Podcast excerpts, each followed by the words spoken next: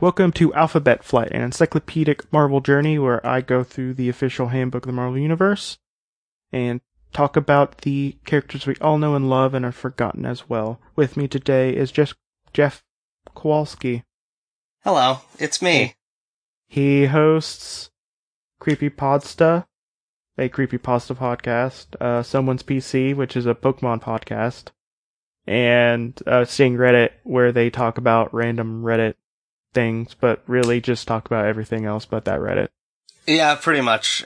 We get halfway through the episode, we click on a random Reddit, and we go, oh, which of these can we talk about without it coming across as wildly racist? Yeah. Well, speaking of, if I could say this on air, when I was going through my horrible breakup, I was binging Seeing Reddit. Oh, good. So... glad the speaking of wasn't... Speaking of, you did say something horribly racist. I don't know. I think you insulted a lot of Swedish people. Yeah, that's fine. They're white. Okay, yeah, I guess. Also, they're in one of the happiest areas in the world. They need a little bit of dampness. Knock those socialist bastards down a peg. I don't know. I think I'd be okay with being one of those socialist bastards. Oh, I'd love to. It's my dream. Man, just imagine if I had healthcare and could afford a therapist. Yeah, let's move to Sweden and just get free healthcare and did they? No, they didn't approve the living wage. No, what's it called? The reverse income tax. It has a better name than that. Basic income. Basic income, yeah, for everyone, so everyone can at least live the bare minimum of life. Which is something that I can barely do right now. Well, so, it'll get better, probably. Alright, who do we got today from our Marvel handbook? Okay, well, today we are going to be talking about Boomerang. Okay, I like... Do you know who Boomerang is? Yeah, I know Boomerang first from his... stint recently in Thunderbolts. I know he was in the Jeff Parker run. I don't know if he showed up towards the end of the Warren Ellis run. I am really not familiar with Thunderbolts, except for the run where instead of it being like a bunch of supervillains, well, I mean, technically it was kind of supervillains, Red Hulk, yeah, leading a team with Electra, Punisher, the leader, but red. That was the recent reboot. I liked it. That one I didn't read, but I heard that it was alright. I got out when it, cause it was one of those ones that had been running and hadn't been renumbered somehow. So it was still like in the hundreds, and then it became Dark Avengers, and then it ended. But Boomerang was in there he was in there as part of the team with Shocker, Mr. Hyde, Centurius, and Troll. That was a team led by Luke Cage. Whoa, that sounds real interesting. Yeah, it's the Jeff Parker run after Siege, I guess. Cause there's a Jeff Parker run that is a tie-in to an event that's very bad, but then after that he got to basically do whatever he wanted because nobody was reading the comic anyway. Oh, yeah. You get some really interesting stuff when they know that the comic isn't going to go that long. Yeah. I mean, it got canceled under him, so it was perfect. It's just like, well, you're on contract, so I guess we have to finish it, but... So what does the Marvel Handbook have to say about Boomerang circa 1987? Well, he's from where everyone who uses a boomerang. That includes the DC Captain Boomerang. Australia. Yeah. Yeah, he's Australian. I didn't actually pick up that he was Australian. I didn't Oh, I see, because he was raised in the U.S. That's why they don't write him with an accent. Yeah, well... Trixie. He was also in The Superior Foes of Spider-Man. Yeah. And that's where I get my affection for him. Yeah, a lot of his backstory kind of got fleshed out there, about him having, like, an estranged wife and being a former baseball pitcher. That stuff was there before, but it was just, like, these sort of... baseball pitcher turns evil and then goes, "Curse you, Spider-Man!" And becomes evil forever. Yeah. But yeah, they kind of fleshed it out nicely in Superior Foes of Spider-Man. Yeah, that was also the thing that made me trust Nick Spencer with most things. Yeah, he's oh, good. He's, yeah, almost all hits. I was gonna say hit or miss. I feel like there is something of his that I didn't like, but I can't think of it off the top of my head, so maybe I'm just wrong. Well, I'm not reading his run on, with, Steve Rogers, Captain America, because I don't really read Captain America, so... I just recently stopped reading single-issue comics altogether. I might have, like, maybe half a dozen left over the next few months, but I was getting, like, 15 to 20 a week, every week, and so I was just like, I'm gonna get on the end of every storyline I'm picking up and then stop. Yeah. I just, one of my friends who actually has a functioning life and extra disposable income, gets a lot of comics, so I might read his. Yeah. Cause, yeah, you know. I like reading them, but, oh boy, they're expensive and take up a lot of space. Yep. So, well, I mean, I do have a 5-shelf bookshelf, and 3 of those are filled with trade paperbacks and books and stuff, just in general. Yeah. Apparently, okay, his name is Fred Myers. Yeah. Which, real milquetoast name. Yeah, I don't, what's his, what, does it have like a little, like what he's been up to lately in the book there? Yeah, it does. Well, let's just go through the thing. So he worked for the Secret Empire, which was basically the Illuminati that Nixon was in, that... Mm. Because there's this actual thing, because everyone at Marvel hated Nixon, all the writers. In a Captain America comic, Nixon, it's implied that he killed himself after Captain America found out he was in the Secret Empire. Wow. So that's canon in the Marvel universe. That's fun. He worked with the Viper, the second Viper, and the Silver Samurai, and he works with the Kingpin. So, you know, just general Hinch stuff. He first showed up in Tales to Astonish number 81. Well, yeah, he's just sort of like a gimmicky hench for hire. Yeah, I mean, he's just a real stock standard, like, Spider-Man villain. Tales to Astonish, I think, would mean that his rights fall to Marvel Studios. I'm surprised we haven't... seen him show up in as like a one-off on Agents of S.H.I.E.L.D. or something. I think... Well, they're having the Shocker on the Spider-Man Homecoming. Oh, that'll be fun. Yeah, the costume is both, like, awful and great at the same time, just like it is in the comics. Oh, boy. Is it made of soft pillows? No, it's made of... like... I don't know. You have to look it up. It's hard to explain. Homecoming set photos may reveal the Shocker. Why haven't I looked at this? This is from, like, September. Basically he got suspended from playing baseball in the major leagues. Pitcher, and he cheated, right? Yeah, he cheated. Hmm. And then he just threw boomerangs at people? I guess. Money? Like, he's an assassin with a boomerang, and I know this, it's just like reading it on paper makes it even more ridiculous in my head. Okay, I guess it makes sense. Apparently the Secret Empire gave him the costume and boomerangs. Oh, so he basically was just like, well, I guess I'm Boomerang now, thanks. Yeah. He...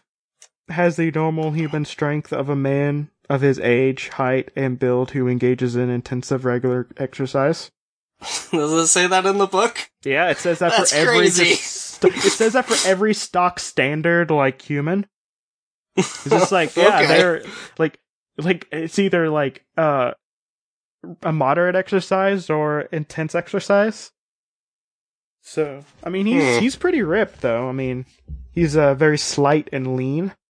Yeah, but, he's got the leanness of a powerful human. Yes. So he can fly by means of his boot jets. Now, this is not a power I've ever seen him exhibit, but No, it's not necessarily a power, it's more of a paraphernalia. Yeah. It's because he has no superpower. Superhuman powers, so... Mm. Yeah, I'm seeing a cover of Spectacular Spider-Man here on Wikipedia from November 1988, where he is blasting Spider-Man in the face with his rocket boots and saying, "Welcome to San Diego, Spider-Man. It's a great place to die." Oh, man. You just real jokester, that Boomerang. Yeah, I don't think that he approved that slogan through the San Diego Tourist Board. I don't think they'd want that in there. There's just a lot of things about his jet boots. Really, all it should say is he can fly with it, and fire comes out, and sometimes he puts it in people's faces. It seems weird that anyone would be able to fly with jet boots when Iron Man needs, like, a whole thing. No, he also needs his hands to be able to have some pitch and yaw. Yeah, like, exactly. You should only be able to, like, hover or, like, boost forward. Iron Man's, like, covered in jets, because if he wasn't, he would flip over and fall out of the sky. In fact, that was a good, like, 30 minutes of the first Iron Man movie. Yeah. Of him just learning how to fly. Although, I guess back in the day, he just had the boots, the hands, and the chest beam. You know, but I mean, still, you still need, like, extra, because, like, the boost, like, the jet boots is basically the booster rockets, or the turbine, or... I mean, like, and then the hands are basically your wings. Yeah, they, I guess that would explain the de-emphasis on Boomerang as being a rocket-booted flying hero in the modern day, because they would go, oh, well, he's got that, Iron Man has that. He could just be Iron Man. Well, really, if you think about it, almost everyone in the Marvel Universe should just be an Iron Man. Yeah, I mean, why not? Well, that's what Iron Man's so afraid of all the time, is that other people are going to get... Literally, all of his villains are just like, look, I made an Iron Man suit. Yeah, I'm communist Iron Man. That's... You get through, like, up until the 90s. I don't think he had anyone who wasn't just communist Iron Man. He has a villain called the Unicorn, and it's basically a guy in an Iron Man suit that just has a laser, like, a horn that can shoot the lasers. Let me guess. He's from Soviet Russia. No, I think he might not be. Let me look up on Comicvine, because he's always a character that I had some affection for. I mean, a lot of weird animal-based ones. I recognize this guy. He also has a villain called the Ghost, which is just a character who... He's phase through walls Iron Man. Although I will be honest, I'm a big fan of Ghost. I like Ghost a lot. Yeah, I like the Ghost too. Don't get me wrong. I'm not complaining about how all of his villains are people in, like, suits. Most of the time, they're pretty interesting characters. I think Ghost would have been a good choice for one of the movies. It's a shame they didn't use him. Yeah, and it would have been a pretty cheap effect too. Yeah, I mean, we've pretty much mastered phasing through walls. Yeah, look at here. Unicorn affiliations. Magia, KGB. Yet another Soviet, He has... Oh my god! He has a unicorn on his suit! Yeah. This is so great! It's like a, what's it called? Like, chess knight, but with a horn on its face. Yes. So let me just go through the Boomerangs that he currently carries. I mean, okay. Not currently, in the past. 30 years ago. He has shatter rings, which explodes on contact, with the power of 20 hand grenades. Oh, he also that's has a very catarang. Specific. He also has a catarang that just meows into mics. Wait, what? He also no. I was your cat is meowing. Oh, I see. I was fooled. It's just a cat that he throws in front of people recording podcasts. No, my cat wants to get out of the room, but I'm trapped here. I was just going to wait until we were done with Boomerang. Yeah. He has a gas ring, which has tear gas on impact. He has a razor ring, which slices... That seems dangerous. It could slice through gun barrels. He has does he know that boomerangs come back? I mean, he has to. Oh, a razor ring must suck to catch. How does he catch that one? Well, not all boomerangs, were supposed to come back. Hashtag not all boomerangs. Yeah, well, a lot of the hunting boomerangs that were used by Aboriginal people, they were just big and heavy and flew real well in one direction, and, you're supposed to hit the head of the thing, and it just die. And he has a screamer ring. Oh, that sounds mostly annoying. Yeah. I mean, real good if he was fighting Venom. Okay, so the last one he has that's on this one is Bladering, which basically cuts buzzsaw blades. That does not seem like it would have a different practical purpose than Razorang. Well, maybe it just has more serrated edges, so, instead of it being, a clean cut, it would be a nice jagged cut. Yeah, you can cut through steaks more easily. Yeah. You want that Razorang for, chicken or, potatoes, but...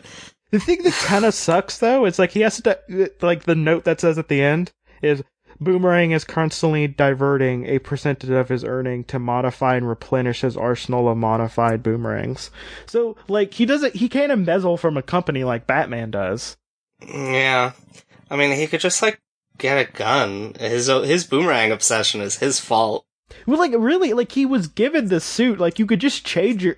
you could do one good job, get Gladiator, build you a new suit, and just shoot people. I guess that's why he's always henching, right? Because he how else is he gonna get more boomerangs to get more work if he doesn't just take work for hire? No, that was actually one of the plots of Superior Foe of Spider-Man. It was just I'm not making enough money to live. I need to make another Sinister Six and do one big score. Oh, poor supervillains. I know, poor Boomerang. You arrogant, dumb bastard.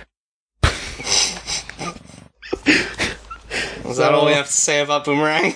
Yeah. I mean, to be honest, I was surprised that we got the amount of talking about him as we did.